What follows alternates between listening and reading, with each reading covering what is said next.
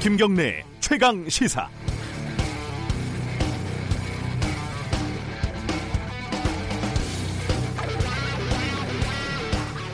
우리나라에 그동안 기여한 것이 없는 외국인들에게 산술적으로 똑같이 임금 수준을 유지해 주는 것은 공정하지 않다.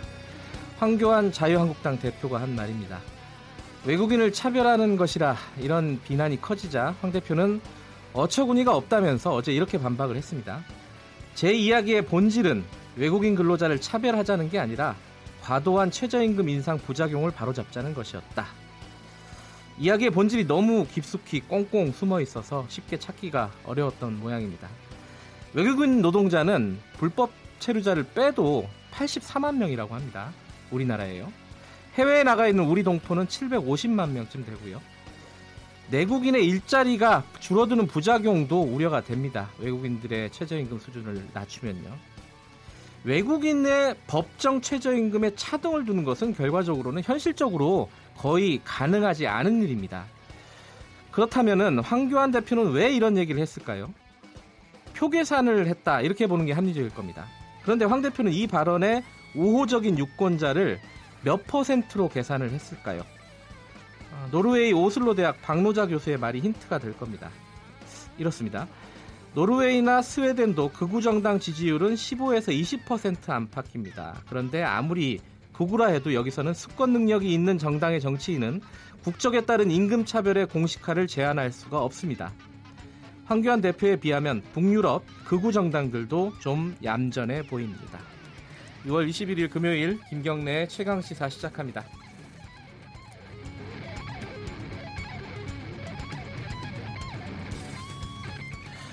네, 김경래 최강 시사는 유튜브 라이브로도 함께 하실 수 있습니다. 유튜브에서 KBS 일라디오 검색하시고 들어오시면 되고요. 문자 참여 기다리고 있습니다. 샵 9730으로 어, 짧은 문자 50원, 긴 문자 100원 들어갑니다. 그리고 스마트폰 애플리케이션 콩으로 이용하시면 무료로 보내주실 수 있습니다. 자, 주요 뉴스 브리핑부터 시작하겠습니다. 고발뉴스 민동기 기자 나와 있습니다. 안녕하세요. 안녕하십니까. 시진핑 주석 그 방북부터 좀 알아볼까요? 김정은 위원장이 평양을 방문한 시진핑 중국 국가주석과 정상회담을 어제 가졌는데요. 네. 미국과 대화를 통해 문제를 풀어가겠다 이런 뜻을 밝혔습니다. 네. 과거 1년간 북한은 정세 긴장을 완화하기 위해 많은 조치를 했지만 유관국의 적극적인 호응을 얻지 못했다. 김정은 위원장이 이렇게 얘기를 했거든요. 네. 그러니까 애둘러서 미국의 불만을 좀 표시를 한 것으로 보입니다. 하지만 인내심을 유지할 것이고 서로의 관심사를 해결을 해서 성과가 있기를 원한다. 이렇게 얘기를 했습니다. 그러니까 미국의 일정한 태도 변화가 전제가 된다면 다시 북미 협상에 나설 수 있다는 것을 시사한 것으로 풀이가 되고 있습니다. 그리고 중국의 경제 발전, 뭐 민생 개선 경험을 배우겠다 이렇게 강조를 했는데요. 시진핑 주석은 한반도 비핵화 실현에 중국이 적극적인 역할을 하겠다라고 얘기를 했고 어, 이 발언을 보면 앞으로 이제 북미 정상회담 과정에서 중국이 중재자 역할을 적극적으로 하겠다 네. 이런 뜻을 밝힌 것으로 보입니다. 정세현 전 장관이 이렇게 얘기를 했습니다. 3자 구도에서 이제 4자 구도로 바뀌는 것 같다. 네. 우리 좀 대책 그 앞으로 어떻게 가야 될지 면밀하게 좀 수립을 해야 될 것 같습니다. 예. 북한 어선 관련돼서 사과를 했죠, 결국은. 정경두 국방부 장관이 사과를 했습니다. 네. 처리 과정에서 허위 보고라든가 은폐가 있었다면 철저히 조사해서 엄정 조치하겠다고 밝혔는데요. 군의 경계작전 관련자들에 대한 대대적인 문책이 예상이 되고 있습니다. 네. 이낙연 국무총리도 앞서서 이제 사과를 했는데요. 어, 지금까지 드러난 것만으로도 국민들께 큰 심려를 드렸다. 아, 잘못한 사람들에게는 엄정하게 책임을 물을 것이다 이렇게 얘기를 했습니다. 네. 국방부가 어제 합동 조사단을 동해 작전 부대에 급파를 했습니다. 합동 참모본부, 육군 23사단 등의 부대가 조사 대상이 될 것으로 보이는데요. 합참에 대해서는 당시 상황이 합참 의장까지 제때 보고가 됐는지, 네. 그리고 북한 어선 발견 신고 접수 이후에 합참이 일선 부대에 적절한 지침을 하달했는지 이것 등을 규명을 할 것으로 보입니다. 정병두 장관이 사과를 하면서 좀 말이 좀 그 경계 실패라는 단어는 또 빠졌더라고요. 그렇습니다. 예. 그리고 기자들 질문도 안 받고 그냥 가버렸어요. 바로 가버렸죠. 화가 난 것 같더라고요. 아니 왜 화가 나는지 잘 모르겠어요. 잘못을 해놓고. 자, 그 전북의 상산고등학교 유명한 학교 아닙니까? 그렇습니다. 자, 자유 자유령 사립고등학교죠. 네. 여기가 지금 취소될 위기에 빠졌어요. 상산고등학교하고요. 네. 경기의 안산 동산고등학교가 네. 자사고 재지정 평가에서 일단 탈락이 됐습니다. 네. 그러니까 재지정이 취소가 됐는데요. 어, 자사고 재지정이 취소가 되면 일반고 전환 절차를 밟게 됩니다. 7월 중에 교육부 장관의 동의 여부가 발표된 뒤에 네. 최종 결과가 나올 것으로 보이는데요. 이번 결정이 자사고 폐지 신호탄이 되는 것 아니냐 이런 분석이 나오고 있습니다. 이게 네. 왜냐하면 문재인 대통령이 대선 후보 시절 때 자사고가 교육 서열화를 부추긴다 이런 이유 때문에 자사고 폐지를 공약을 했거든요. 그리고 현 정부가 자사고의 일반고 전환에 상당히 방점을 찍는 그런 교육 정책을 추진을 해왔습니다. 현재 42개 자사고 가운데 재지정 평가가 진행 중인 곳은 이번에 탈락이 결정된 두 곳을 비롯해서요. 모두 21곳으로 집계가 되고 있습니다. 네. 일단 탈락한 이 상상고 등에서는 강력 반발을 하고 있고 학부모들도 강력 강하게 반발을 하고 그렇겠죠. 있습니다. 예. 네. 일단 교육 당국을 상대로 소송까지 낼 그런 방침인데요. 반면에 서울 교육단체 협의회라든가 일부 시민 단체는 환영하는 그런 입장을 내, 면서 교육 당국에 엄, 엄정한 재평가를 요구를 하고 있습니다. 아직 이제 확정이 된 건 아니고 교육부 장관의 동의 절차가 필요한 거죠. 7월 달에 이제 예. 동의를 해야 됩니다. 얘기를 들어보면 뭐 다른 지역하고 형평성 문제, 네. 커트라인 좀 다르더라고요. 전북이 보면 이 상상고등학교가 좀 높습니다. 예. 예. 그러니까 그런 부분들에 대한 논란은 좀 있을 것 같아요. 그렇습니다. 이게 어떻게 결정이 될지 좀 지켜봐야 될 것 같고요. 이게 좀 특이한 기사네요. 그 양승태 행정처가 삼성한테 교육을 받았어요? 그러니까 참 어이없는 일인데요. 예. 양승태 대법원장 시절 법원행정처가 삼성전자 홍보실을 직접 방문을 해서요. 예. 사법 정책 홍보라든가 비판적 언론 보도 대응 방안을 전수를 받았다고 합니다. 음흠. 이게 양승태 전 대법원장과 박병대 고영한 전 이 법원행정처장 재판에서 나타난 그런 내용인데 예. 2016년 3월 법원행정처에서 작성한 문건 내용이 일부 공개가 됐는데요. 네. 여기서 확인된 그런 내용입니다. 삼성이 어떻게 조언을 했는지를 봤더니 네. 인내심과 끈기 있는 홍보의 시간을 축적하라 이렇게 조언을 했습니다. 그러니까 삼성도 여러 실패를 겪으면서 배우고 회복을 한 것이지 신뢰 회복이라는 게 하루아침에 이루어지는 게 아니다. 이렇게 조언을 했고요. 음. 법원 관련 나쁜 기사가 언론 스크랩에 있다고 해서 위기이고 없다고 아무런 문제가 없다 이런 발상을 버려야 한다 이렇게 조언을 했습니다. 네. 근데 당시 행정처가 이런 조언을 듣고요. 실제로 적극 실행에 옮긴 것으로 보이는데요. 2016년 5월 당시 법원 행정처 기조실이 드라마라든가 영화 등 미디어에서 법원 재판 법관이 왜곡이 돼서 묘사되는 경우가 많기 때문에 사법 불신의 주된 원인이 되고 있다 이렇게 판단을 했고 네. 아, 그래서 대중적 스타와의 뭐 간담회라든가 연예 기획사 방문 드라마 제작 등을 추진을 한 것으로 나와 있습니다. 많이 보던 행태입니다. 그죠? 어, 잘못한 거는 따지지 않고 밖에서 이렇게 부정적으로 묘사하니까 우리가 자꾸 욕을 먹는 거다 이렇게 인식을 하는 거잖아요. 아, 그리고 법원이 재판을 잘하면 되지 뭐 이렇게 언론 홍보까지 신경을 쓰는지 모르겠습니다.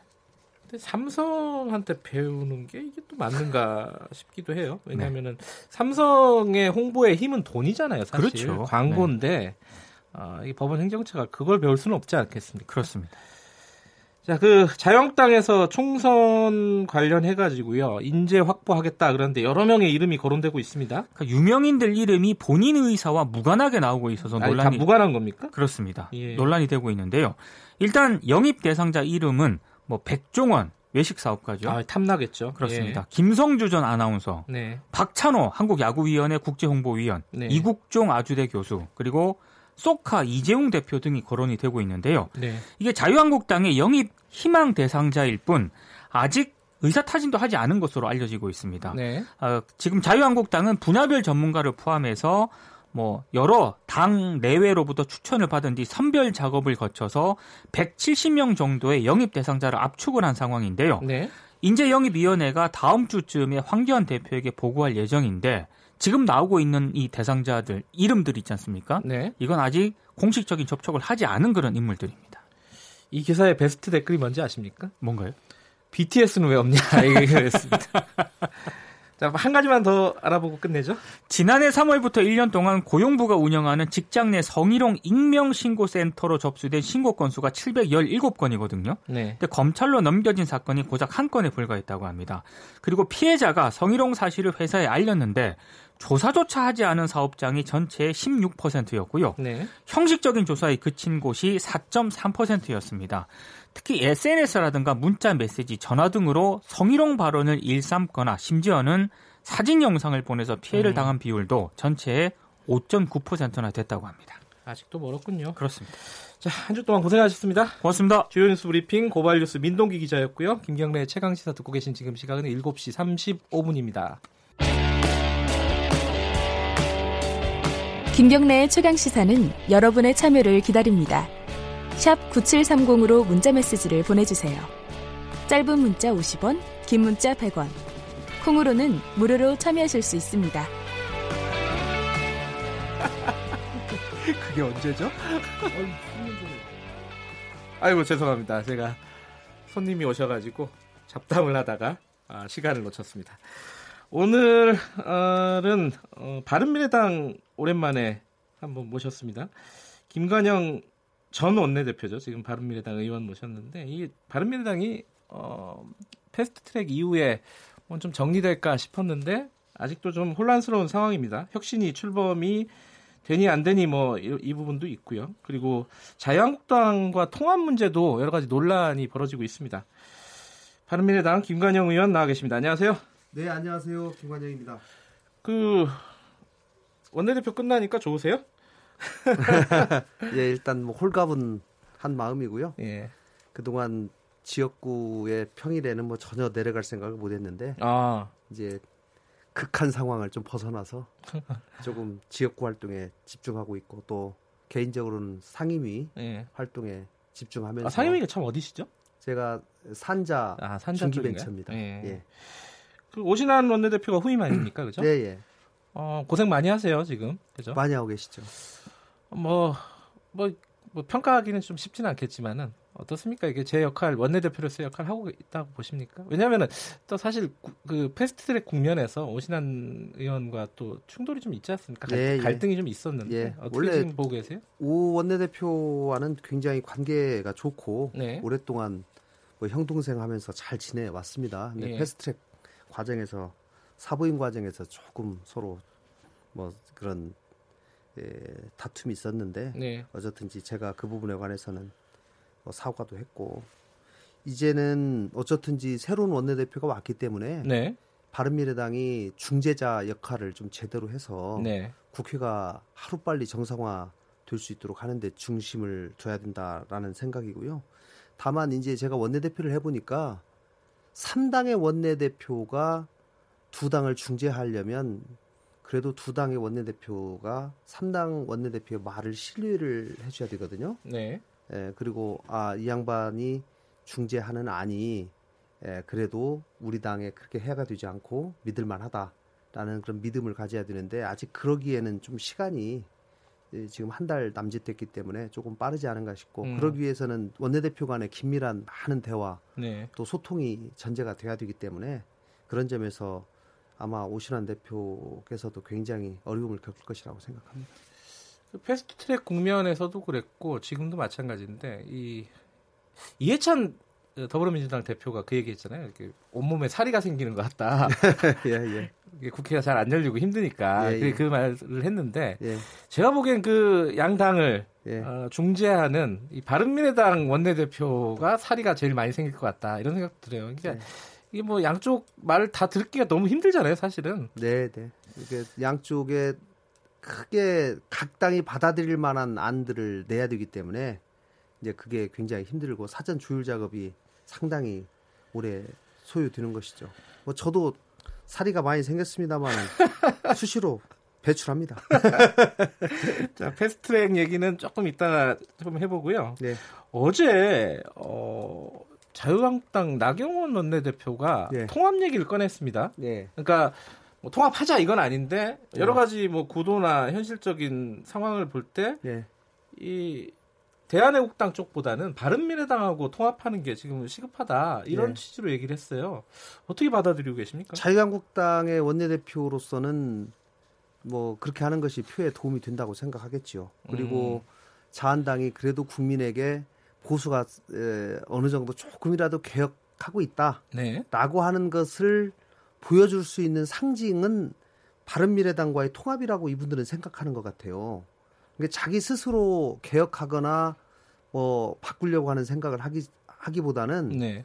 에, 지금 자한당 스스로 뭐를 변신하거 하거나 개혁하기는 지금 쉽지 않은 상황인 것 같습니다. 음흠. 그렇기 때문에 바른미래당과 통합하는 것을 보여줌으로써 국민들께 뭐를 보여주는 것으로 자꾸 생각을 하는데 이것은 바른미래당의 상황을 몰라도 네. 한참 모르는 것이다. 그리고 제가 원내대표 그만두면서 예? 퇴임하는 조건으로 제가 타당과의 통합이나 연대는 하지 않겠다. 그리고 우리 당이 화합 자강 개혁하겠다. 창당적에서 돌아가자. 이렇게 전원 모든 의원 전체 명의로 결의문을 채택했거든요.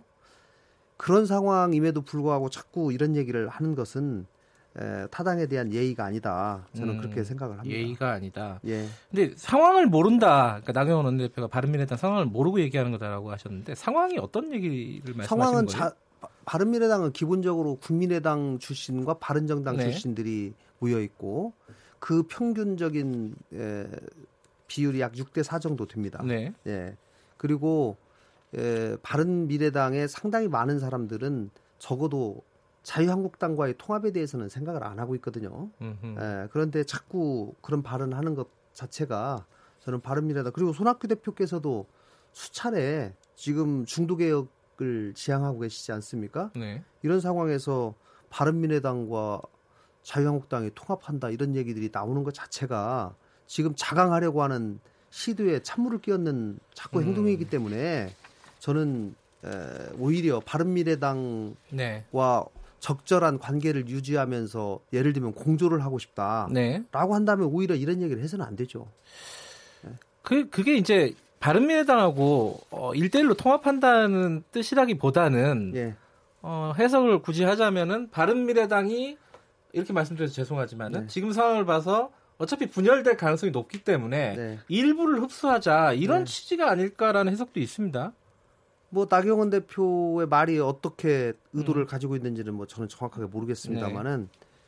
만약에 바른 미래당에 있는 일부 의원들이 아니 나는 손학규 대표가 하는 이 네. 구도에 동의할 수가 없기 때문에 나는 자유한국당으로 돌아가겠다라고 하는 걸 어떻게 막겠습니까? 네. 예, 그러나 당대 당 통합, 보수 통합 이렇게 얘기하는 것은 음. 적어도 적절하지 않다는 말씀을 드리는 거죠.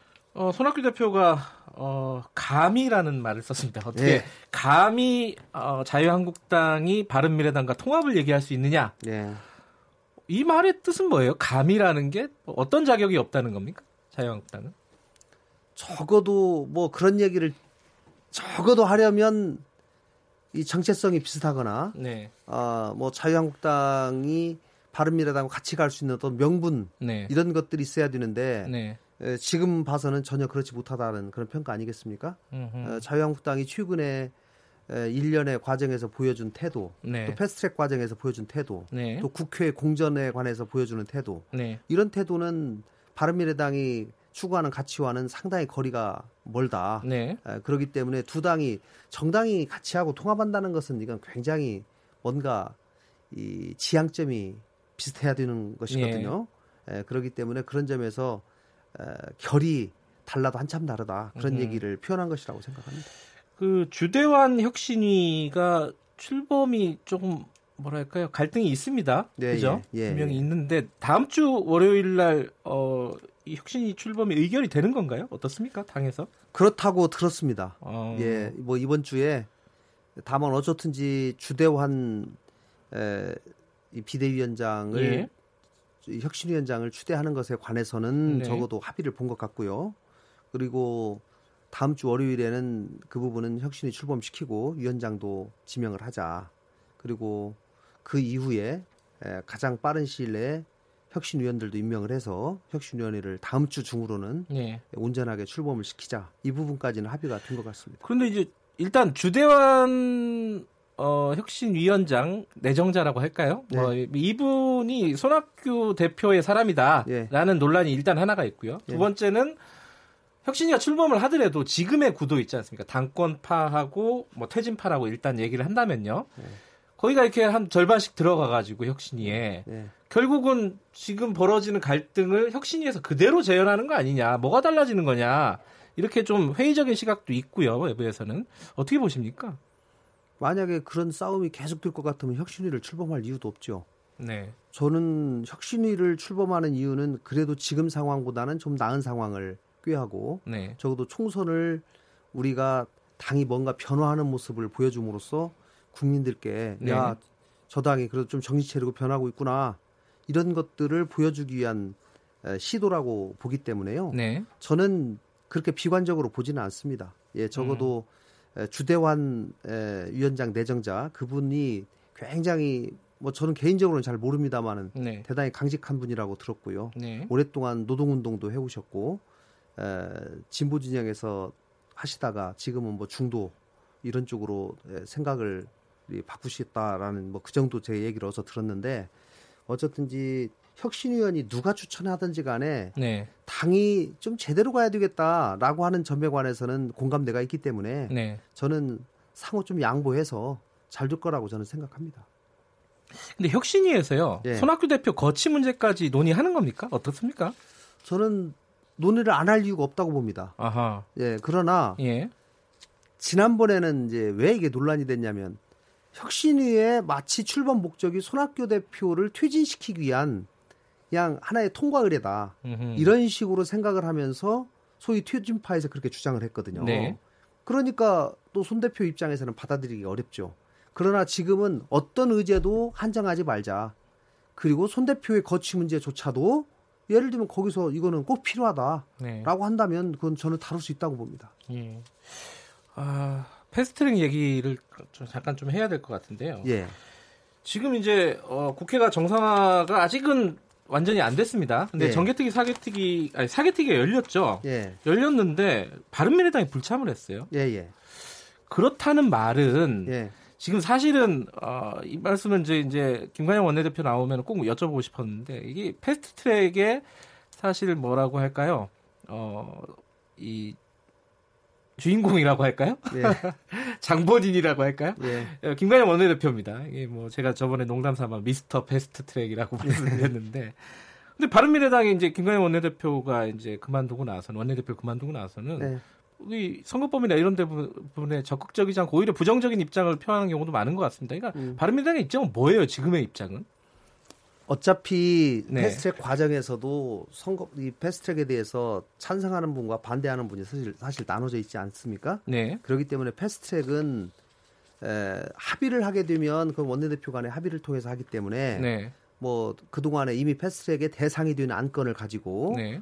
3당이 논의를 해서 합의되면 그만이고요. 네. 만약에 합의가 안 되면 이건 본인으로 직행하는 거 아니겠습니까? 그렇죠. 그렇기 때문에 무슨 사개특위 위원이나 법사위원이나 이런 사람들이 여기에 개입할 여지는 없고요. 네. 마지막 본회의에서 투표할 때 찬성할지 반대할지 의사표시만 하면 되는 겁니다. 네. 네, 그런 상황인데 저는 적어도 이번에 패스트트랙의 대상이 된 선거법이나 네. 에, 검경 수사권 조정안 공수처 법안 어, 예. 이 부분에 관해서는 여야 간에 합의 처리하는 것이 가장 바람직하다라고 그렇겠죠. 하는 생각을 네. 가지고 있고 그럴 가능성이 저는 상당히 있다고 생각을 합니다. 그렇기 때문에 그 어허. 그 부분도 아, 우리가 열린 마음으로 내놓고 국회가 정상화 된다고 하면 네. 그 다음부터는 충분히 저는 논의가 가능하다. 그리고 제가 당시에 패스트트랙을 직접 하기 직전 또 하기 한 직후에도 나경원 대표도 당시에 홍영표 대표 등과 충분히 얘기를 하면서 네. 패스트트랙이 되더라도 이거는 에, 서로 협상을 해서 합의 처리하는 과정으로 가기 위한 절차다. 이런 얘기를 누차를 했는데요. 예. 뭐 저는 그런 과정을 거칠 거라고 봅니다. 아, 그 지금 안이 바로 본회의로 직행되기 전에 합의 처리가 될 가능성이 있다고 보시는데 근데 객관적으로는 안 그런 것 같은데 이게 김관영 원내대표 아니 전 의원의 네. 어떤 희망 소망 이런 거 아닌가요? 지금 국회도 못 열리고 있고 이런 네. 부분에 대해서 자유한국당 입장은 굉장히 강고한데 반대 입장이 정치라는 게 네. 뭐 생물 아닙니까? 네. 에, 지금은 어려울 것 같아도 일단 만약에 패스트트랙이 그대로 맞으면 신속한건 처리 절차가 끝까지 돼가지고 270일 후에 네. 본회의장에서 그대로 표결된다. 네. 그런 상황을 자유한국당이 상정한다면 네. 그렇게 가는 것보다는 그 전에 우리 안을 좀 더 반영해서 선거법을 합의 처리하는 게 좋겠다라고 하는 그런 판단을 할 수도 있겠죠. 아니 본회의로 지켜가면 부결될 거다라고 생각하니까 그렇게 가자는 거 아닌가요? 아니야 그거는 그냥 판단의 문제죠. 그러니까 예. 진짜 가만히 놔두면 부결될 것 같으면 뭐 그런 노력은 안 할 것이고 예, 예, 예. 아 이거 가, 잘못하면 통과되겠다 싶으면 또 할, 하겠죠. 예. 예, 예. 알겠습니다. 이 뭐 그 당내 문제도 시끄럽고 이 패스트 트랙 문제도 여전히 뭐 잘 풀리지 않는 것 같은데 시원한 답을 못 드려 참 죄송합니다. 예, 뭐 예. 다음에 오실 때는 시원한 답을 좀 갖고 오시기 바랍니다. 예, 고맙습니다. 예, 예, 감사합니다. 자, 바른미래당 김관영 의원이었습니다.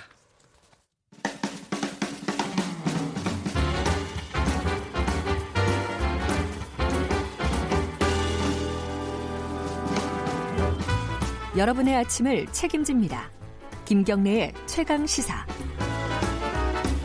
네, 매주 금요일 한 주간의 이슈를 기사로 정리하는 시간입니다. 여론의 민낯 빅커뮤니케이션 전민기 팀장 오늘도 나와 계십니다. 안녕하세요. 네, 반갑습니다. 전민기입니다. 가장 많이 본 기사가 뭘까요? 그 아시아 경제 기사고요. 구독자 300만 감스트 외질의 NS 남순 성희롱 생방송 파문 이겁니다. 관련 두 개 기사가 100만 명이 봤는데 이 사람들이 그 유명한 인터넷 방송 진행자들입니다. BJ들. 유명한 사람들 맞아요? 저도 잘 모르겠더라고요. 굉장히 유명하죠. 그래요? 감스트 아하. 같은 경우는 최근에 그 어, 축구 중계도 어, 국가대표 것도 타 방송사에서 해, 아, 했을 정도군요. 근데 이제 문제는 이날 이 사람들이 당연하지라는 게임했는데 여기서 뭐 성행이나 자위 이런 특정 비속어를 여과 없이 방송하면서 굉장히 좀 논란이 돼서 지금 많은 분들이 보고 계시고요. 그 다음 기사는요? 중앙일보인데요. 어느 엘리트 검사의 돌변, 금배지만 달면 전사된다.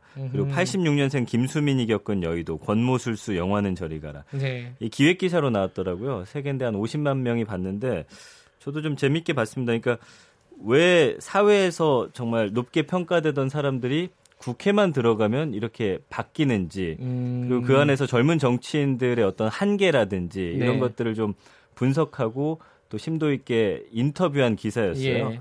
그러니까 호모 여의도쿠스라는 그 말로써 정치권에 들어오면 이런 진화 과정이 거치게 되면 네. 막말을 쏟아내고 관심받기 위한 무언가를 해야 된다. 뭐 이런 예. 식의 기사였습니다. 저도 읽어봤는데 굉장히 흥미롭더라고요. 재밌더라고요. 예. 근데 이제 본인들의 책임은 좀 빠진 것 같아갖고 그게 좀 아쉽더라고요. 이게 국회에 대해서 이렇게 네. 비판은 네. 하는데 그렇죠. 본인들은 뭐 했냐 지금까지 이런 네. 느낌은 조금 있었어요 기사가. 어쨌든 예, 재밌게 읽었고요 저도 네. 고유정 그 사건 관련돼서 기사도 많았죠. 예, 이거는 뭐 진짜 한 3주째 계속해서 계속 뜨거운 이슈입니다. 지나치게 많다는 네, 너무 많습니다. 예. 예. 한국 경제 같은 경우도 지금 고유정 전 남편 추정 유해 발견 그 다음에 아들 죽은 지 두어 달 만에 노래방 간 것도 의문이다. 45만 건인데 이제는 현재 남편을 또 이제 끌고 들어와서 언론이 이제 인터뷰 통해서 이 고유정이라는 사람에 대해서 지금 계속 다각도로 조명하고 있고요. 네.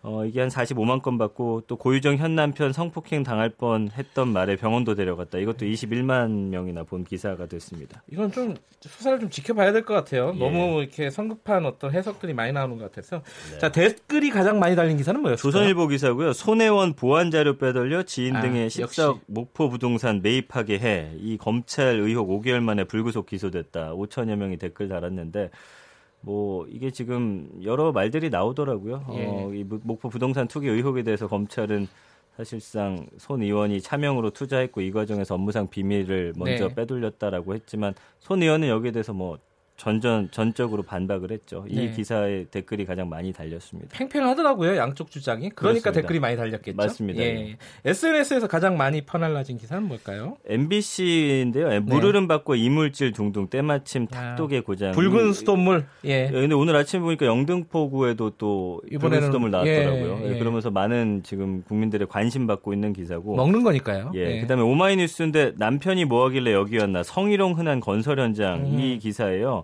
그러니까 대부분 건설 현장에 남성 노동자가 압도적으로 많다 보니까 남성 네. 산업으로 인식되기 쉬운데 여기 여성분들도. 많다는 거예요. 예. 꽤 있어요. 건설 현장. 환경이 굉장히 좋지 않다고 합니다. 그러니까 화장실도 없고. 예, 예, 여기서 일하면 뭐 남자가 남자 구실 못해서 여기서 네. 일하시느냐 뭐 이런 식으로 성희롱 같은 거 굉장히 많이 한다고 합니다. 네, 알겠습니다. 한 주간에 이런 기사들을 여러분들이 많이 보셨군요. 고맙습니다. 감사합니다. 여론의 민낯 빅커뮤니케이션 전민기 팀장이었습니다. KBS 일라디오 김경래 최강 시사 1부는 여기까지 하겠습니다. 잠시 후 뉴스 듣고 8시 5분에 최고의 정치로 돌아옵니다.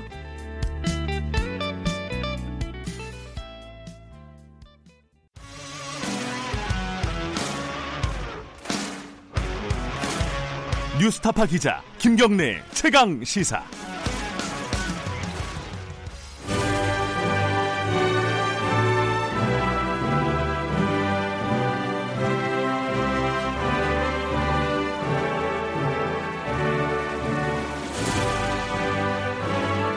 매주 금요일 전국의 가장 뜨거운 현안을 여야 의원 두 분과 이야기 나눠봅니다. 최고의 정치 오늘도 두 분 나와 계십니다. 먼저 더불어민주당의 김진표 의원님 나와 계십니다. 안녕하세요. 안녕하세요. 네. 그리고 자유한국당의 김영우 의원님도 나와 계십니다. 안녕하세요. 네, 반갑습니다. 어, 김경래 최강 시사는 유튜브 라이브로도 함께 하실 수 있습니다. 유튜브에 가셔서 KBS 일라디오 이렇게 검색하고 들어오시면은 어, 지금 김진표 의원님 그리고 김영우 의원님 얼굴을 확인할 수도 있습니다. 오늘도 수염을 안 갖고 오셨고요. 거의 깎았죠. 예, 거의 밀었다고 봐야죠. 그리고 문자 참여도 기다립니다. 샵 9730으로 보내주시고요. 짧은 문자는 50원, 긴 문자는 100원 들어간다고 합니다. 자 스마트폰 애플리케이션 콩으로 보내시면은 무료고요. 자 오늘 얘기할 게 뭐 크게 두 가지인데요. 하나는 어, 북한 얘기 하고 하나는 어, 이것도 또 북한 얘기네요. 북한 어선 얘기. 네. 두 가지인데 뭐 뭘 먼저 할지는 조금 이따가 보고 일단 제가 기사를 오늘 하나 읽었는데 어, 김지표 의원님이 책 쓰셨더라고요. 네, 예. 그 제목이 제목이 뭐죠? 구직 대신 창직하라. 그러니까 기술 벤처를 육성하는 것만이 우리 경제의 이 침체를 극복하고 새로운 성장 동력을 만들 수 있는 길이다. 아. 그러기 위해서는 금융 혁신을 해야 된다. 이런 걸 주제로 쓴 책입니다. 금융 쪽도 들어가 있군요, 얘기가. 그러니까 예. 그게 중심입니다. 아, 그러니까 아, 그래요? 예. 우리 금융이 지나치게 안정 추구형으로 어. 어, 융자만 담보 잡고 융, 돈 빌려주는 이자율 차이만 의존하는 융자를 대신에 예. 미국이나 선진국처럼 투자를 해야 된다. 직접. 직접 아. 그러니까 융자에서 투자로 의 금융 혁신이 기술 벤처를 어, 새로운 성장 동력으로 만든다. 예. 그 최근에 국회가 안 열리고 있지 않습니까? 그래서 시간이 많으셔서 쓰셨나요? 작년 10월부터 제가 예. 당의 국가경제자문회의 의장을 하면서 예. 주로 이 문제를 강조했고 그래서 금년도 우리 정부가 최우선으로 경제 활력을 회복하는데 지금 역점을 둬야 된다 예. 하는 걸 강조 지금 하고 있죠. 그래서 예. 그걸 뒷받침하는 의미에서도 이 책이 좀 또 의미될 것 같아서 알겠습니다. 바쁘신 와중에 이게 책 쓰시는 분들이 정치인 분들이 많습니다. 김영우 의원님은 어떤 책을 생각하고 계십니까? 저는 뭐 과거에 이제 제 자서전격인 책을 좀 썼고요. 네. 어, 이제 앞으로 써야죠. 소설 같은 거 쓰시는 분 좀 나왔으면 좋겠어요. 아, 저도 그거 좀 희망하고 있습니다. 알겠습니다. 아, 원래 참 기자 출신이시니까. 제가 출판문학 담당 네. 기자 했었어요. 아, 자, 오늘요, 어, 이 북한 얘기가 있고 북한 어선 얘기가 있는데 자 뭐 두 개 한 절반씩 갈 거예요. 근데 뭐 김영우 의원님한테 네. 먼저 그 선택권을 뭐부터 얘기할까요? 네, 북한 목선 먼저 해이죠. 일단. 그러면은 예 북한 목선 얘기부터 할게요. 일단 사과했습니다. 그 국무총리 선까지 사과를 했습니다. 일단은. 어, 이... 저는 제가 볼 때 이게 적당히 국방부 장관이나 국무총리가 네. 이렇게 유감 표명하고 간단한 형태로 사과할 일이 아니다. 네. 제가 보니까요, 그 이 목선에 대한 이 사태에 대한 네. 그 해경의 보고하고 군의 네, 국방부의 그 음. 보고가 완전히 차이가 있어요. 해경은 그래도 사건 어, 접수되고 그, 15일이었죠. 예, 예, 예. 15일 날 그 접수되고 19분 만에 그 청와대라든지 국정원이라든지 이런데 유관 기관에 보고를 했더라고요. 비교적 네. 비교적 정확하게 한 것 같아요. 네. 그런데 이틀 후에 군 그 합참의 발표를 보면 완전히 그 사안이 축소돼 있고 은폐돼 있고 네. 이렇게 돼 있어요. 그래서 그 이틀 동안 청와대와 국정원과 군이 무슨 일을 했는지 저는 이거 국정조사감이다 이렇게 생각합니다. 적당히 네. 이 얼버무릴 일이 아니에요. 일단은 여당 입장도 좀 들어봐야 될 것 같습니다. 어, 어떻게 보십니까? 이 문제는 군의 해상 경계 작전에 큰 구멍이 뚫렸다. 이게 분명해진 거니까 이건 변명의 여지가 없이 아, 그 부분은요. 네, 예. 엄격하게 조사해서 어, 책임자를 처벌해야 된다고 봅니다. 예. 지금 정부로서는 국방부 장관은 물론이고 총리까지 이제 그 사과를 했고 예. 그리고 대통령께서도 어, 이 어떻게 북측에서 우리까지 오는데 사흘 동안 제대로 포착을 못했냐 그리고 국민에게 왜 제대로 알리지 못했나 네. 이 점을 철저히 점검해라는 지시를 하셨기 때문에 국방부가 이제 합동수사단을 어제 편성해서 착수를 하지 않았습니까? 네. 철저히 조사해서 어, 책임 소재를 분명히 해갖고 그 책임질 사람이 예, 만일 국방부가 은폐하는데 에, 했다면 그 지시한 사람이 누군지 이런 데까지 철저히 해서 어, 필요하다면 장관까지도 책임에서 자유로울 수 없을 겁니다. 아 그래요? 예, 어. 그 우리 김진표 의원님께서 정확히 보신 건데요.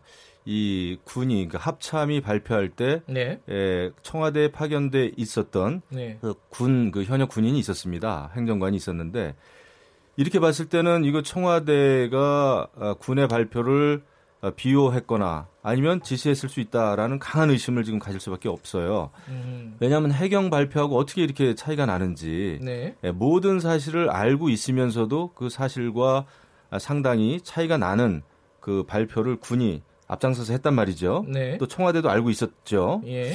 어떻게 이런 일이 벌어질 수 있었는지 그리고 이제 목선을 발견 못했다고 하는 거는 뭐 이제 그 경계 작전의 실패죠. 실패이긴 하지만 더 심각한 것은 이 대국민 그 은폐했다. 그 이유가 무엇인지 저는 청와대가 아, 이것을 밝혀야 되는데 뭐 예. 밝히겠습니까? 고민정 대변인은 어, 군의 발표를 상당히 두둔을 했더군요. 또 보니까 그래서 이것은 앞뒤가 안 맞고 어, 이것은 우리 국방 대비 태세를 총 점검한다는 의미에서도 어, 이것은 국정조사해야 됩니다. 그리고 어, 대통령께서도 이 다시 한번 점검해봐라라고 예. 하는 지시를 내리셨습니다마는 예. 대통령께서는 군의 최고 통수권자 아니십니까? 그래서 이 문제는 어, 그냥 이렇게 간단한 지시가 아니라 국정조사를 하더라도 어, 그것을 대통령께서도 아마 이해하시고 어, 수용하시리라 이렇게 생각합니다. 그 저는 예, 예, 네. 말씀 듣고 예. 예. 저는 어, 어, 다 김영 의원님 말에 동의합니다. 네. 그런데 그렇게 하려면 빨리 저 여당 혼자서 국정조사 한다고 또 그것은 뭐 권리 없잖아요. 그러니까 국회를 정상화해가지고 예, 예. 이, 이, 할 일이 얼마나 많습니까 지금 예 그리고 특히 김영우 의원께서 오늘 당장 우리 저 자유한국당 의총에 가서 이제 국회 들어가자라고 주장하시리라고 저는 믿습니다. 왜냐하면 김 예, 의원님이 얘기가 또 그쪽으로 튀는데요. 네, 김 의원님이 옛날에 예, 예. 그 2016년인가요? 예. 어그 자유한국당 당론으로 국정감사를 못하겠다 하고 한 적이 있었어요. 네. 그때 안보 문제가 좀 있었거든요. 그러니까 김영 의원이 국방위원장으로서 아 그때 아, 국방위원장이셨죠. 어, 이 중요한 네. 시기에 나는 당론에 관계없이 국방위원장으로서 책임을 다하기 위해서 국정감사 하겠다. 네. 이렇게 해가지고 헌 적이 있어요. 그때 감금되셨었죠? 예, 그 뭐 그래서 사실 저는 오늘 이제 우리가 의총이 열리는데 예. 예 물론 이제 최종 결정은 뭐 원내 지도부가 하, 할 일입니다만은 네. 이 국방 대비 태세를 총점검하고 국정조사 이런 것을 요구하기 위해서는 예. 예 저는 그 사실 어, 내부적으로 얘기를 좀 할 생각이에요. 아 그래요? 예, 예 왜냐하면 들어가자. 예, 이것처럼 중대한 일을 김 위원장이 내부적으로 얘기하지 말고 이 자리에서 얘기하십시오. 아니 그러니까 제가 내부적으로 얘기한다는 건 전 국민한테 사실 얘기한다는 뜻입니다. 이게 전국 방송인데 네. 왜냐하면은 이것이 중단 일을 놓고서는 저희가 원내에서 또 치열하게 싸우는 것도 저는 필요하다고 봅니다. 아, 그러면. 아, 그러면 국정조사 해야죠. 사실 뭐 이게 사실 우리 안보에 좀 구멍이 뚫린 어, 심각한 문제이긴 하지만 이걸 계기로 해서 국회에 들어가겠다라는 입장을 밝히신 거네요. 저는 좋은 전략이라고 봅니다. 그리고 또 이제 예. 윤, 석열 그 검찰총장 또 그 청문회 예, 김현준 예. 국세청장 청문회가 다 있는데 그 청문회는 하겠다면서 그것은 결국은 정부나 후보자를 공격하는 일에는 참여하겠다는 거니까 예. 이거 좋은 계기가 되지 않았습니까? 안보만큼 여야 안보에는 여야가 따로 없거든요. 제가 늘 하는 얘기가 국방의 시계는 단 1초 1분이라도 멈추면 안 된다라는 건데요. 예. 어, 이 같은 중대한 그 사태 또 굉장히 청와대 국정원 군내 굉장히 의심적인 이런 관계 네. 예, 이런 거는 철저하게 파헤쳐서 국민께 알려드리는 게 도리다 생각합니다. 합동조사단이 예. 두 가지를 분명히 두 밝혀야 가지. 된다고 예. 봅니다. 하나는 지금 음, 모두 세 가지네요. 하나는 지금 발표가 축소 왜곡이 됐는가 여부를 철저히 예. 밝혀야 되고, 근데 그것은 어, 국회의 활동이 더 정확하게 밝히는 데 도움이 될 겁니다. 그래서 네. 자유한국당이 들어, 저, 국회를 정상화시켜야 된다는 것이고 네. 합동조사단이 해야 할 일은 왜 이러한 에, 해상경계작전에 큰그 음, 허점이 드러났는가. 네. 그것이 옛날 이명박 정부 때 노크 귀순 사건처럼 장비나 경계 문제, 시설이나 이런 것의 문제가 아니라 어, 안이해져서 기강이 예. 해해져서 그런 것인가. 예. 아니면 현재 그 동해안 NNL 지역을 경비하는 것이 우리가 어, 그 고속함 한 척, 초계함 한 척, 구축함 한 척, 세 개의 경비 함정을 통해서 하고 있는데 한 함정이 약 50km를 담당하고 있답니다. 네. 그러면 이거 갖고 충분한 건가? 그리고 우리 해군이 가지고 있는 레이더망이 좀 낡았다는데 네. 그것이 10m짜리 목선이 점 하나로 보이는데 파도와 구별할 수 없다는 이야기가 해군에서 나왔었거든요. 네. 그러면 그것을 확실히 해서 경계 장비나 시설에 문제가 있으면 그것도 보완해야 돼서 다시는 이런 허점이 드러나서는 안 된다. 네. 그거를 그 두 가지를 그 분명히 밝혀야 한다고. 그리고 봅니다. 지금 제가 사실 그 여당 국방위원장이면 네. 그건 뭐 야당이든 여당이든 국방위원장이면 이 긴급 긴급 간담회라도 해야 돼요. 상임위 아하. 열리지 못할 때는 그렇게라도 하거든요. 그래서 어, 의사소통 빨리 여야가 해야 되고 그 책임자 정말 빨리 그 색출해야 됩니다. 그리고 국정조사로 빨리 이어져야죠. 근데 일단 쟁점 중에 하나는 이제 그 국방장관 사퇴를 나경원 어, 원내대표가 네. 얘기를 했잖아요. 근데 지금 뭐 합참에서 조사를 하고 나서 그 조사를 일단 봐야 되는 거 아닌가요? 어떻게 그렇죠? 보세요? 봐야죠. 그 저도 조사가 1차적이라고 보고요. 예. 어, 국방부 장관은 옷을 벗을 각오를 단단히 해야 되고 예, 이 책임으로부터 절대 벗어날 수가 없습니다. 한 가지 김진표 의원님, 그 아까 그 음. 김영우 의원님이 얘기한 것 중에 청와대는 알고 있었는데 국방부 발표가 잘못 나갔다. 이러면 청와대도 책임이 있는 거 아니냐. 이 그럼요. 취지 네. 얘기를 했단 말이에요. 그거 어떻게 저는, 보십니까? 저는 음, 뭐 그렇게 생각하지 않는데 네. 다만 그런 문제들을 합동조사단이 철저히 조사하고 예. 또 상임위원회를 열어서 국방부 장관으로부터 예. 자세한 경위를 여야 의원이 보고를 받고 또 질의 답변을 통해서 더 규명을 해보고 네. 그러다 보면 밝혀지지 않겠어요? 알겠습니다. 이 부분은 뭐 어, 여기 원내대표 없는 상황에서 저희들끼리 합의했습니다. 이제 열기로 국방위원회 빨리 열어서 어, 뭔가 이 원인이나 대책이나 어, 예, 이런 예. 부분들 논의를 해야 된다. 음. 일단 고, 거기까지만 얘기할게요. 이게 뭐 그렇죠. 구체적인 네. 쟁점으로 들어가면은 시간이 너무 없을 것 같고요. 그 북한 얘기 다른 북한 얘기 좀 해보겠습니다. 네, 네. 자 시진핑 주석이 북한에 어제 방문을 했습니다. 어, 3자 구도에서 4자 구도로 지금 변환되는 시점이다. 그러니까 일이 어떻게 보면 더 뭐 경색 국면이 풀릴 수도 있지만 어떻게 보면 더 복잡해질 수도 있는 거고요. 이 부분은 뭐 김진표 의원님 먼저 의견 예. 좀 듣고 시작을 하는 게 좋을 것 같습니다. 예, 이 문제는 음, 그 정, 종전부터 많은 전문가들 사이에 네. 지금 음, 시진핑이 곧 북한을 방문할 것이다. 특히 G20 전에 방문할 것이다라는 추측이 있었습니다. 이유는 네. 미중 통상 협상이 아주 난산을 겪고 있고 네. 사실상 실무회담은 결렬됐거든요. 네. 이것을 트럼프가 이번 G20에서 시진핑을 만나서 최후 결판을 내겠다라고 여러 차례 공언을 해왔습니다. 네. 그리고 지금 통상 협상 외에도 홍콩 문제, 대만 문제 모두 다 해서 화해의 문제까지 해서 저 미국이 중국을 세게 압박하고 있거든요. 네. 그러면 중국의 입장에서는 북핵 문제를 미국이 해결하는데 관심이 있는데 그러려면 북한과 중국의 특수한 관계, 예, 혈맹이라고 주장하는 그 관계 그리고 북한의 에너지와 식량의 70%를 지난 70년간 공급해 왔다. 그런 북한의 특, 중국의 특수한 관계를 과시해서 미국과의 협상에서 지렛대로 이용하려는 네. 당연한 생각을 하겠죠. 예. 그래서 그런 걸 예측해 왔고 그것이 결과적으로 한반도 비핵화 문제에 있어서는 현 시점에서 좋은 방향의 모멘텀을 만들 수도 있다. 그래서 비건 대표가 어, 이 미국과 중국이 비핵화 문제에 있어서는 네. 100% 같은 생각을 가지고 있고 이번에 좋은 메시지를 북한에 보내주리라고 믿는다. 이렇게 코멘트를 좀 했더라고요. 긍정적으로 보시는군요. 네, 이런 네. 상황을. 그 김영 의원님은 어떻게 보십니까? 네, 저도 이번에 사실 그 형식은 당연히 이제 북중 정상 회담인데요. 예.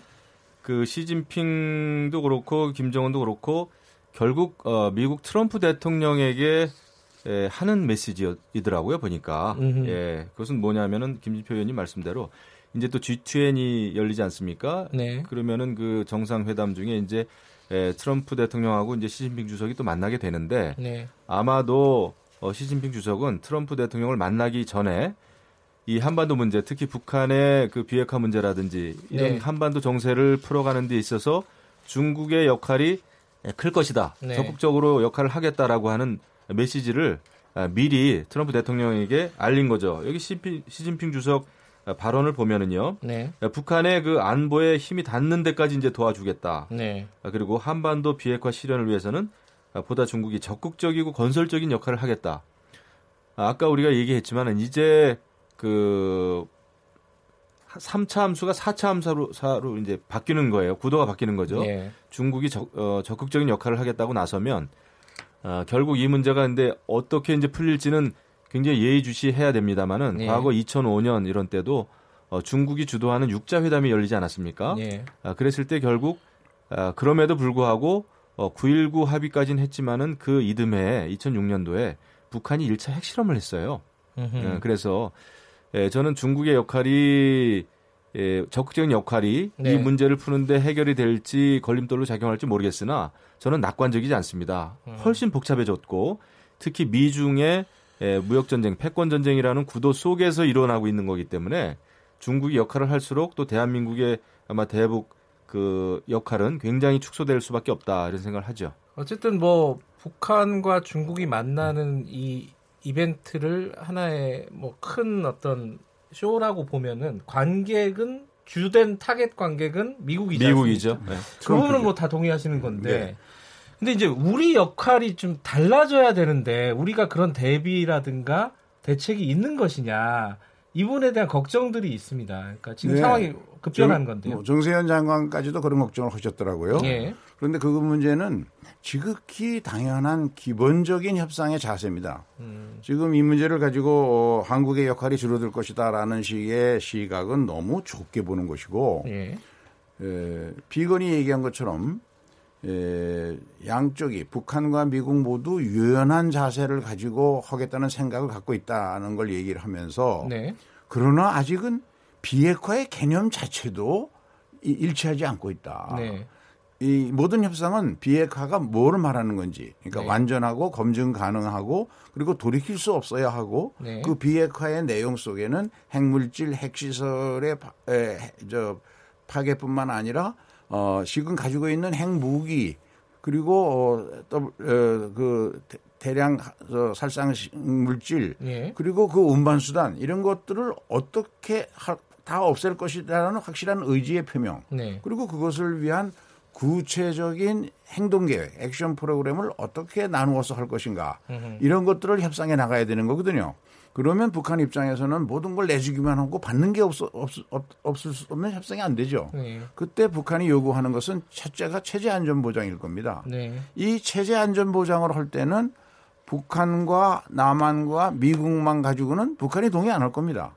당연히 체제 안정에는 전쟁의 당사자였던 중국도 있어야 되죠. 네. 그러니까 사자 회담을 당연한 전제로 하되 다만 지금은 비핵화 개념도 아직 합의가 안 되고 이런 액션 프로그램이 안 나온 단계까지는 어, 한반도 운전자를 주장하는 우리 문재인 대통령이 중간에 서고 북미 간의 협상을 통해서 해결하는 것이 효율적이고 네. 어느 정도 이것이 이루어지게 되면 이제부터는 어, 북한의 체제 안전 보장을 어떤 수준에서 할 것이냐, 어떤 선에서 할 것이냐, 어, 비핵화의 과정과 이런 것들을 협의해 나가야 되기 때문에 그런 점에서 청와대 그 대변인도 발표를 했던데 그 정부가 시 주석의 북한 방문이 이 시점에서 북핵 문제 해결에 기여할 것이다라고 보고 어, 시진핑의 북한 방문을 조기에 실현할 수 있도록 그동안 중국과 협의해 왔다라고 발표한 바가 있습니다. 그 네, 저는 요, 요 말씀 여기까지 예, 듣고요. 예. 제가 걱정하는 건 그겁니다. 지금 어쨌든가 중국은 그 혈맹국인 북한하고 어, 한반도 정세, 한반도 문제를 공동으로 어, 고민하고 추진하겠다고 이렇게 발표를 한 거 아니에요 이번에. 네. 에, 북중 관계는 문제가 없다고 보죠. 네. 어, 그런데 문제는 이제 한미 관계입니다. 지금 한미 관계예요. 왜냐하면은 아, 미국의 기본적인 대북 전략은 아, 북한의 핵 문제가 풀리기 위해서는 대북 제재를 그래도 공고히 해야 되고 네. 국제사회에 그게 공조가 이루어져야 된다라고 하는 게 기본 그 흐름인데 네.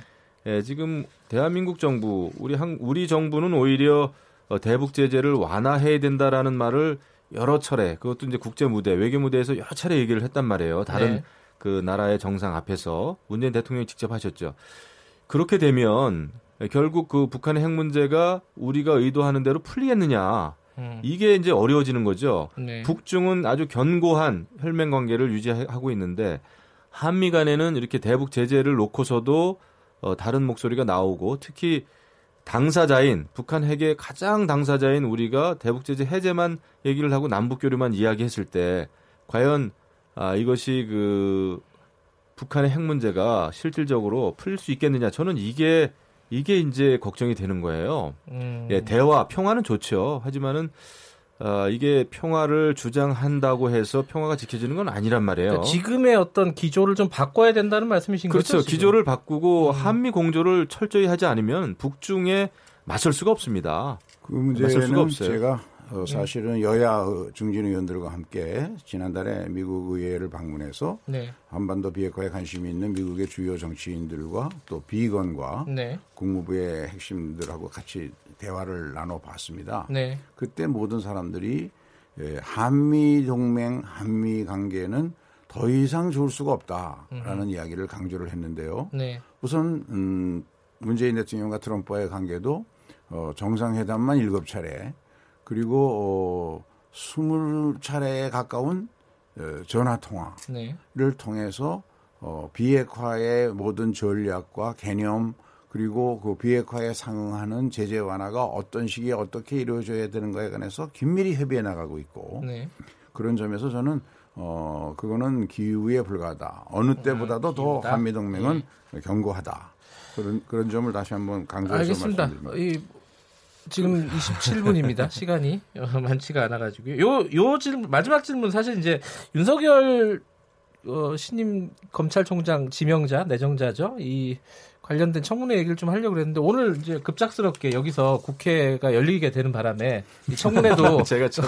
열리는 걸로 하고 청문회 때 야당은 어, 어떤 포인트로 검증을 하실 예정인지 그것만 잠깐 듣고 마무리하죠.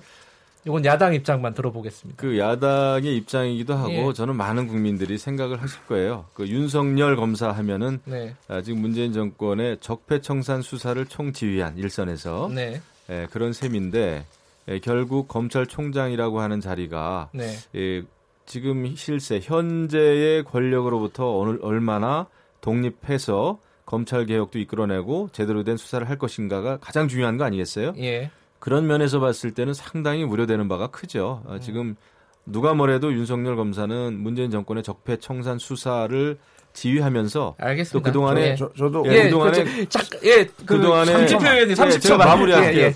별건 수사와 아니, 그다음에 예, 시간이 없어요. 예. 그 제가 보기에는 이런 걸 많이 우려하시는 점을 해결할 수 있는 가장 좋은 후보 아닌가. 왜냐하면 현직 검사 중에서 자기 말로나 그동안의 행동으로나 가장 정치적 압박을 안 받을 검사가 윤석열 아닌가 그런 예. 점에서 검찰의 정치적 중립 그리고 이 적폐청산 누구보다도 예. 잘할 저도 정치적 중립을 지키기 힘드네요. 자 여기까지 하겠습니다. 김경래 최강기사 2부는 여기까지고요. 잠시 후 3부에서 뵙겠습니다. 두 분 의원님들 고맙습니다. 감사합니다. 감사합니다.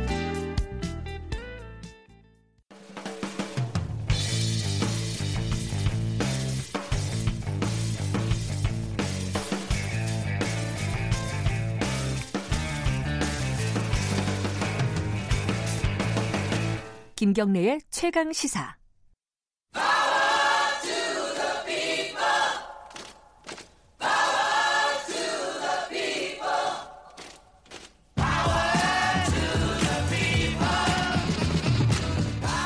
네, 김경래 최강시사 3부 시작합니다. 지금은 을밀대 금요일 코너죠. 을의 입장에서 을의 목소리를 통해 함께 사는 세상을 생각하는 시간입니다. 민생경제연구소 안진걸 소장님 오늘도 나와 계십니다. 안녕하세요. 네, 안녕하십니까. 어, 우리 PD님 여기 화면이 별로 이렇게 유튜브 라이브 보니까 각 각이 안 맞네. 좀 조정을 해주셔야겠네요.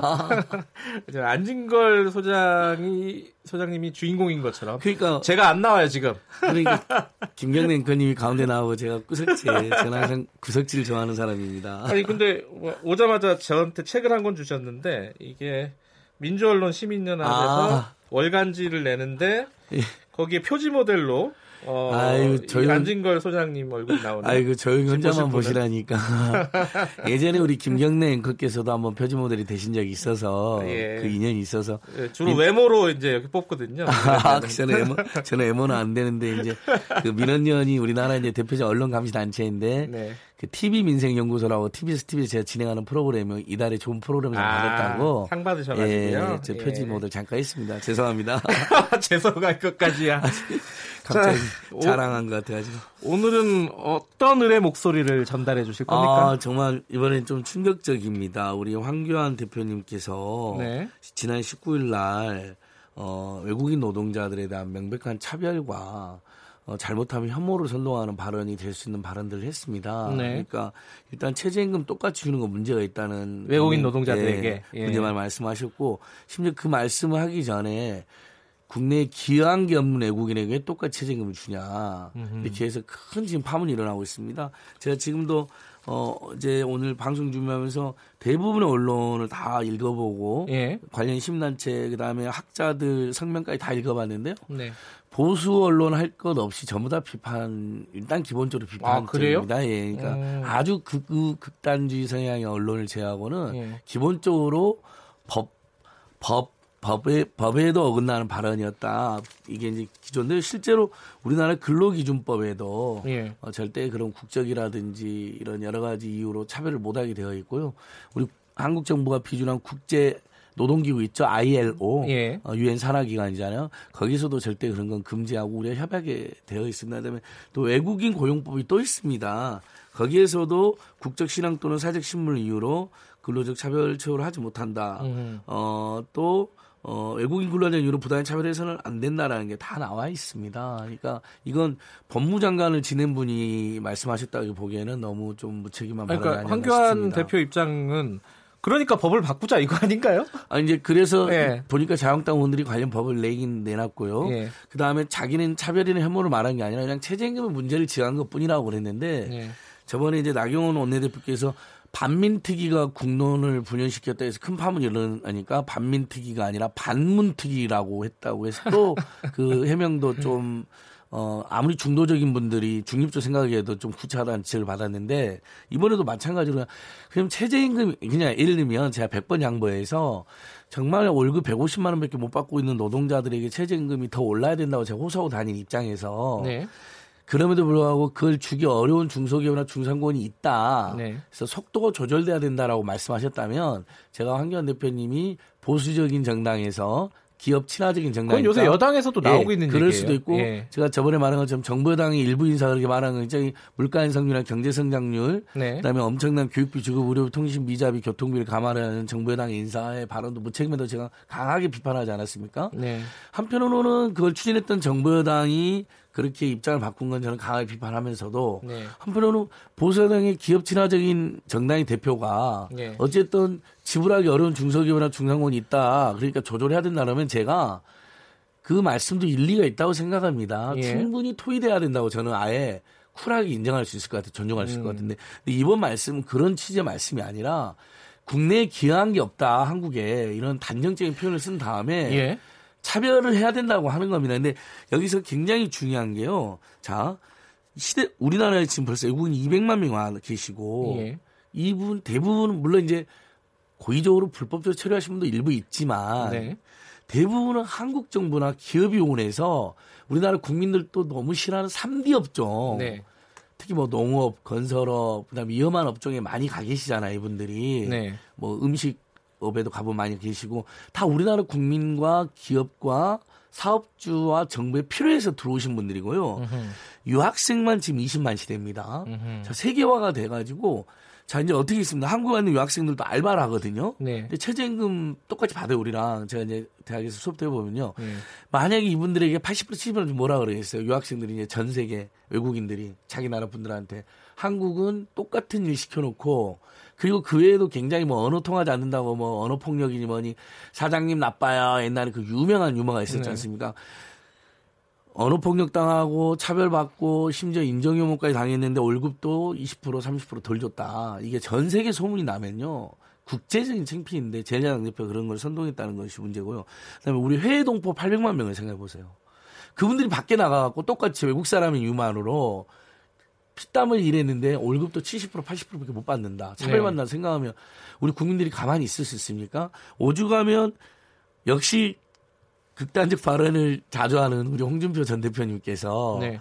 아, 옛날에 맞아요. 소독에 네. 어? 소독이 우리 광부나 간호사 또 중동에 얼마나 많은 노동자 파견했느냐 그때 생각해 봐라. 그 이게 그런 점잖게 지적을 했겠습니까? 이것은 어, 정말 대단히 잘못된 발언인데 본인이 인정을 안 하고 계속 최저임금 인상의 문제점을 지적하는 건데 자기를 좌파 언론이 공격하고 있고 현 정부의 지지자들이 공격하고 있다고 그러고 합니다. 근데 그건 굉장히 저 좋은 태도는 아니신 것 같아요. 그러니까 우리 어, 예컨대 뭐 우리 유학생들 뭐 제가 아는 사람들도 유학을 할 때 어, 거기서 아르바이트를 하잖아요. 아, 현지에서 알바 많이 네, 하죠. 뭐 예, 유학비 엄청 비싸기 때문에. 패스트푸드점 뭐, 뭐, 저희 접시 닦기 뭐 이런 거 하는데, 그 최저임, 그 임금 꽤 높더라고요. 거기는. 아, 그럼요. 그러니까 네. 일단 최저임금이 예를 들면, 뭐, 유명한 버니 샌더스 전 네. 후보 같은 경우 뭐 15달러로 올려야 된다부터 시작해 가지고, 네. 뭐, 기본적으로 선진국에서는 만 원이 넘어간 데가 많으니까, 오히려 그렇게 시급을, 최저 시급이 괜찮으니까 일을 해서 유학을 하는 사람들의 이야기는 우리가 너무나 많이 들었고요. 근데요, 저기 네. 이 최저임금 논란을 떠나서요. 네. 이 외국인 노동자, 그러니까 한국에 있는 외국인 노동자들의 처우가 예전에 막 맨, 많이 맞고 욕설 듣고 인권적으로 굉장히 열악한 대접을 받고 있다라는 얘기들은 많이 개선이 됐습니까? 어떻습니까? 그래도 한국 사회가 조금은 개선이 되죠. 됐어요? 예, 예. 그렇죠. 이제 일단 그 전에 기여한 거 없다는 거에 대해서 예. 이민정책연구원이라는 곳에서 자료를 잘 냈더라고요. 예. 어, 2016년도에만 어, 생산 효과가 외국인들로 인해서 54조, 예. 그다음 소비 지출 효과가 19조에서 총 14조의 예. 어, 국내 경제에 미치는 긍정적 생산 효과가 있었고요. 예. 그 다음에 세금도 안 내고 막 이런 식으로 이제 이 표현이 된 거잖아요. 네. 어, 그건 그것도 명백하게 잘못된 건데 2017년도에 어, 8천억 가까운 세금을 냈고 아, 세금 안 낸다는 얘기는 아니고 이제 그러니까, 우리나라에 기여한 게 예, 없다. 그러니까 뭐 이제 얘기죠. 그러면서 예. 이제 같이 돌아다니는 예. 이야기 중에 예. 세금도 안 낸다라고 이제 같이 가짜 뉴스가 꼭 보잖아요, 예. 함께. 예, 근데 작년 기준으로도 1조 안팎의 음. 소득세를 냈습니다. 그다음에 그분들이 한국에서 200만 명이 소비를 해주시니까 우리 기업들도 많이 팔고 그때마다 부가세 10%씩 꼬박꼬박 다 내고 계십니다. 그러니까. 네. 그리고 이제 그렇다면 이제 청취자들 이런 반론이 있을 것 같아요. 그래도 그 사람들한테 그렇게 잘해줄 필요가 있느냐 이런 자기 필요해서 왔을 텐데 맞습니다. 잘해주는 것도 없습니다. 자 이분들이 그 한견 대표를 차등 대우를 주장하셨는데 네. 그 최저임금법은 최소한의 기준이 때문에 그건 차별해서는 안 되는 것이고요. 그건 네. 다른 나라 다 대부분 그렇게 되어 있습니다. 다만 그 학년대표 말한 차등 대우를 이미 이루어졌습니다. 왜냐하면 이분들은 몇 년이라도 대부분 최저임금만 그냥 받고 계십니다. 그다음에 최저임금도 못 받고 있습니다. 방금 전에 이제 앵커께서 물어보셨으니까 이주와 인권연구소에서 올해 3월에 예. 1,215명을 대상으로 조사를 했습니다. 외국인 노동자. 예. 평균 노동 시간이 54.4시간인데 평균 임금은 최저임금에 달하지 못한 거로 나왔습니다. 아, 최저임금 그러니까 안준 데도 있다 이미. 이미 외국인 노동자는 자 언어가 잘 통하지 않고 법도 잘 모르고 그렇죠. 그러니까 한국에 대해서 우리 사정도 어둡고 예. 또 사장님으로부터 우리는 이제 막 정보도 있고 노조도 있고 막 NGO도 네. 있지만 그런 거잘 모르시니까 네네. 이미 최저임금 못 받고 계시고요. 그 다음에 인권위에서 국가인권위에 조사한 게 또 있습니다. 10명 중 4명 이것도 다 외국인 근로자인데. 그러니까 황교안 대표님 정말 경제를 너무 공부를 안 하시다 생각해. 이미 월급이 한국인 절반 수준이에요. 이미 최저임금을 못 받거나 받아도 예. 아까 말씀드렸잖아요. 김경래거나 제가 이제 우리 이제 건설현장에서 일을, 일을 했다. 예. 그러면 또 이렇게 연차도 쌓이고 근속수당도 쌓이고 이제 막 그런 게 있지 않습니까? 근데 네네. 이분들은 이미 절반 수준이고 10명 중 4명은 임금 체불, 16%는 폭행까지 당했고요. 예. 부상자 70%는 산재보험 처리가 안 됐다라고 이게 국가인권위 조사 결과가 나와 있습니다. 네. 그 외에 제주도에서도 조사한 것도 보니까요. 어, 총 2017년도에 외국인 근로 상담은 총 2,780건이었는데 임금 체불 413건, 산재 12건, 폭행 117건, 갈등 113건. 그러니까 네. 이분들은 이미 들어와서 우리 한국 정부나 기업이나 사용자 필요에 의해서 3D 업종이 주로 근무하고 계시는데 예. 그리고 세금도 다 내고 있다 그랬잖아요. 그런데도 임금 못 받거나 최저임금 이하이거나 온갖 폭행이나 폭언을 듣고 있는 겁니다. 예. 그 지금 청취자분 중에 안민희 님이 예. 이런 얘기를 물어보셨어요. 그 유럽이나 이탈리아 같은 아 유럽의 이탈리아 같은 나라에서는 외국인에게 차별적으로 임금을 적용한다고 들었다. 근데 이, 요, 요 부분 좀 팩트 체크가 필요할 것 예, 같은데요. 이것은 제가 고용노동부와 한국노동령으로 세계 주요 국가인데 외국 네. 노동 체증금 차등력 나라는 없다. 예. 캐나다가 한 번 15%가량 깎았습니다. 네. 근데 이제 그 자체로도 논란이었는데 네. 기업들이 임금 싸움 외국인만 손해버린 바람에 내국인 구직자들이 바로 타격을 입었어요. 이것은 하태경 의원이 바로 한교안 대표가 경제를 모른다라고 지적을 한 겁니다. 아하. 누가 그러면 내국인 청년이나 노동자를 쓰겠느냐. 외국인 임금을 조금 낮추면은 외국인들 더 많이 당연하죠. 쓴다. 예. 예. 그러니까 그것은 경제적으로도 실용적이지 못한 겁니다. 세계 인권 선언이라든지 국제 노동 기구라 이런 예, 국제법에도 예. 저촉되지만 근데 이제 방금 말씀드린 나라들은 확인해 볼 텐데 예. 최근에 이제 유럽에서도 이제 한편으로는 삼인주의 복지국가가 발전하면서도 한편으로는 극우 정당들이 약진해가지고 그렇죠. 반이민 예. 일종의 반이민 정서 예. 저 사람도 우리 일자리를 빼앗는다라고 해서 굉장히 이제 논란이 되고 있잖아요. 근데 한국에서도 그런 뉴스가 일부 돌던데 예. 다시 한번 한국에서 이분들이 주로 하고 있는 일들은요. 자 요즘에 농촌에 가면요 건설이나 농촌에 가면 최소 수만 명, 수십만 명이 계시거든. 맞아. 자 이거 우리 지금 당장 저만 해도 저 저도 어렸을 때 젊었을 때는 그 새벽 인력 시장 나와가지고 그 예. 일일 노동 많이 했는데 저는 지금 해라면 저도 못 하고 요즘 청년들도 그 일은 다 안 하시잖아요. 근데 그분들이 없으면 농업이나 건설업 안 됩니다. 그러니까 외국인 노동자가 없으면 우리, 가 고기를 못 먹는데요. 예, 그러니까 축산업이. 돌아가지를 그러니까 않는다. 실제 농촌은 굉장히 많이 계신데 그분들 다 네. 어떻게 살고 있는지 아시죠? 비닐하우스에 살고 막 컨테이너에 사는 분들 많거든요. 네. 근데 더 황당한 것은요. 환경의 핑비는 또 이렇게 표현했어요. 아니 숙박비도 따로 주지 않느냐. 더 혜택을 주겠다 했는데 그 숙박비도 다 임금에서 공제를 해가지고요. 고용노동부에서 어떻게 안내냐면요. 너무 많이 떼먹지 말라고 안내를 합니다. 그러니까 예를 들면 임금 우리 올해 주수당 빼고 150만 원쯤인데 그 컨테이너 비닐하우스 같은 건 아주 열악한 숙박시설 제공한 다음에 그게 예를 들면 10만 원도 안 되는 건데 30만 원 떼고 임금 120만 원만 준다는 거예요. 고용노동부 책자에 나와 있다니까요. 네. 공제율 상한이 있으니 그 지켜라고 너무 많이 떼먹지 말라고. 그리고 실제 조사에서도 아까 제가 말한 이주화 인권연구소 조사에서도 숙박비 공제로 임금을 많이 삭감하고 있답니다. 그 조사가 나와요. 그러니까 숙박비 제공이 특혜가 아니라 물론 그건 우리 국내 기업 들도 예를 들면 기숙사를 제공하거나 사택을 제공하는 경우가 있지 않습니까? 임금 외에. 네. 그건 이제 기업 복지라의 노동자 요구로. 네. 그것은 오히려 기업이 칭찬받아야 될 일인데 심지어 외국인 노동자들은 그걸 빌미로 예. 임금이 떼이고 있다라는 건데 그러니까 황교안 대표님은 전혀 실태를 모르고 정반대로 마치 기여도 하나도 한 번 없다 특혜를 입고 있는 것처럼 이야기한 건데 그다음에 그러니까 차별해야 된다고 이야기를 한 거죠. 황교안 대표가 어, 사업주들의 얘기만 일방적으로 들어서 그런 것 같아요. 예, 양쪽 얘기를 좀 들어보고 판단을 했으면 좋았을 뻔했는데. 예. 근데 어제가 마침 또 세계 난민의 날이었습니다. 그러니까 예, 우리 맞습니다. 근데 우리나라에서도요, 우리 사회에서도 외국인 뭐 난민이 대표적인 거긴 하겠지만 크게 보면 외국인에 대한 어떤 차별적인 시선, 저 사람들이 우리의 어떤 밥그릇을 빼앗아 가고 있다. 라는 어떤 시선들이 일부 있는 건 사실입니다. 예, 맞습니다. 이제 일부 이제 실업이 네. 좀 장기화되고 물론 예. 이제 고용률은 지금 올라가고 있습니다만 한편으로 실업률도 심각한 상태 계속되니까 괜히 이제 그 부족한 일자리 입장에서 외국인들이 내 일자리 다 뺏는 거 아니냐라는 이제 지적이 나올 수 있는데 네. 다만 우리 항상 팩트 체크를 해보면 주로 3대 업종이나 우리 청년들이나 실업자들이 선호하지 않는 농업이나 정말 고된 건설 업종이 많이 계시고 네. 음식 도소매매 많이 계십니다. 그럼 네. 우리가 길 가다 봐도 다 확인이 되잖아요. 그러니까 그래서 크게 겹치지 않으니까 한국 사회에서는 그 정도로 문제는 아니다. 과장할 네. 필요는 전혀 없다는 것이고요. 네. 그다음에 온갖 가짜 뉴스가 많이 돌더라고요. 실제로 뭐 건강보험 뭐 보험료도 안 되고 건강보험 받고 있다는 등 국민연금을 받고 있다는데 이것도 다 팩트 체크를 해보면요.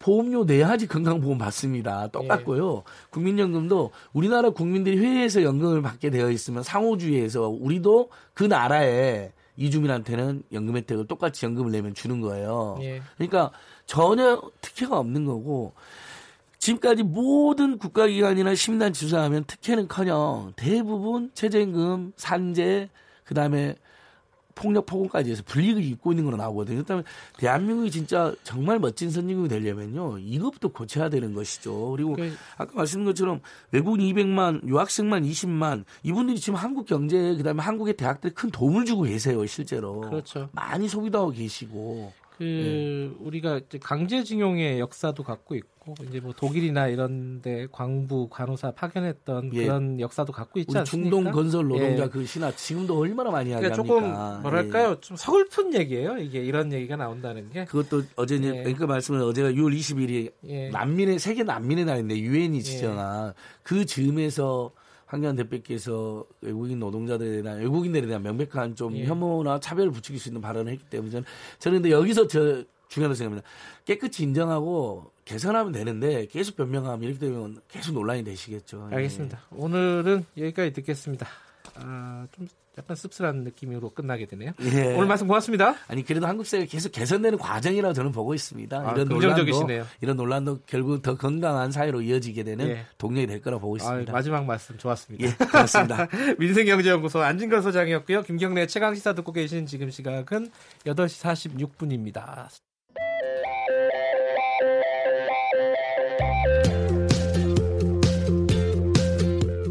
오늘 하루 이슈의 중심 김경래의 최강 시사.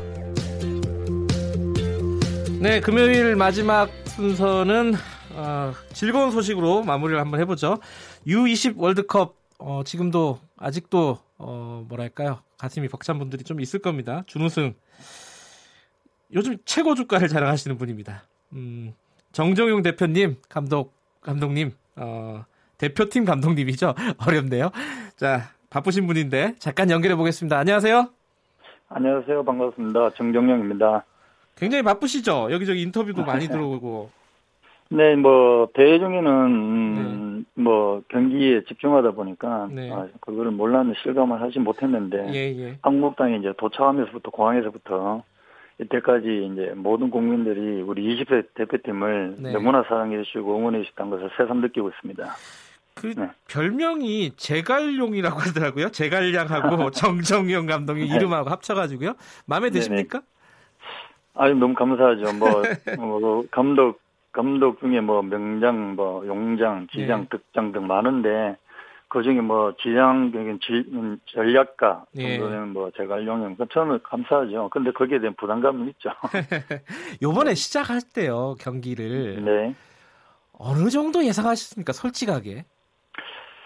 어, 이게 월드컵 대회는 사실은 쉽지 않은 대회죠. 예. 이제 뭐, 그, 그럼에도 불구하고 우리 선수들 인터뷰에 먼저 예. 우승을 목표로 한다고 아하. 이야기를 했기 때문에 예. 이 감독 입장에서 제가 그러면 뭐 예선전만 하고 오겠습니다. 16강만 하고 오겠습니다. 이러면 안 되는 거잖아요. 예, 그래서 예.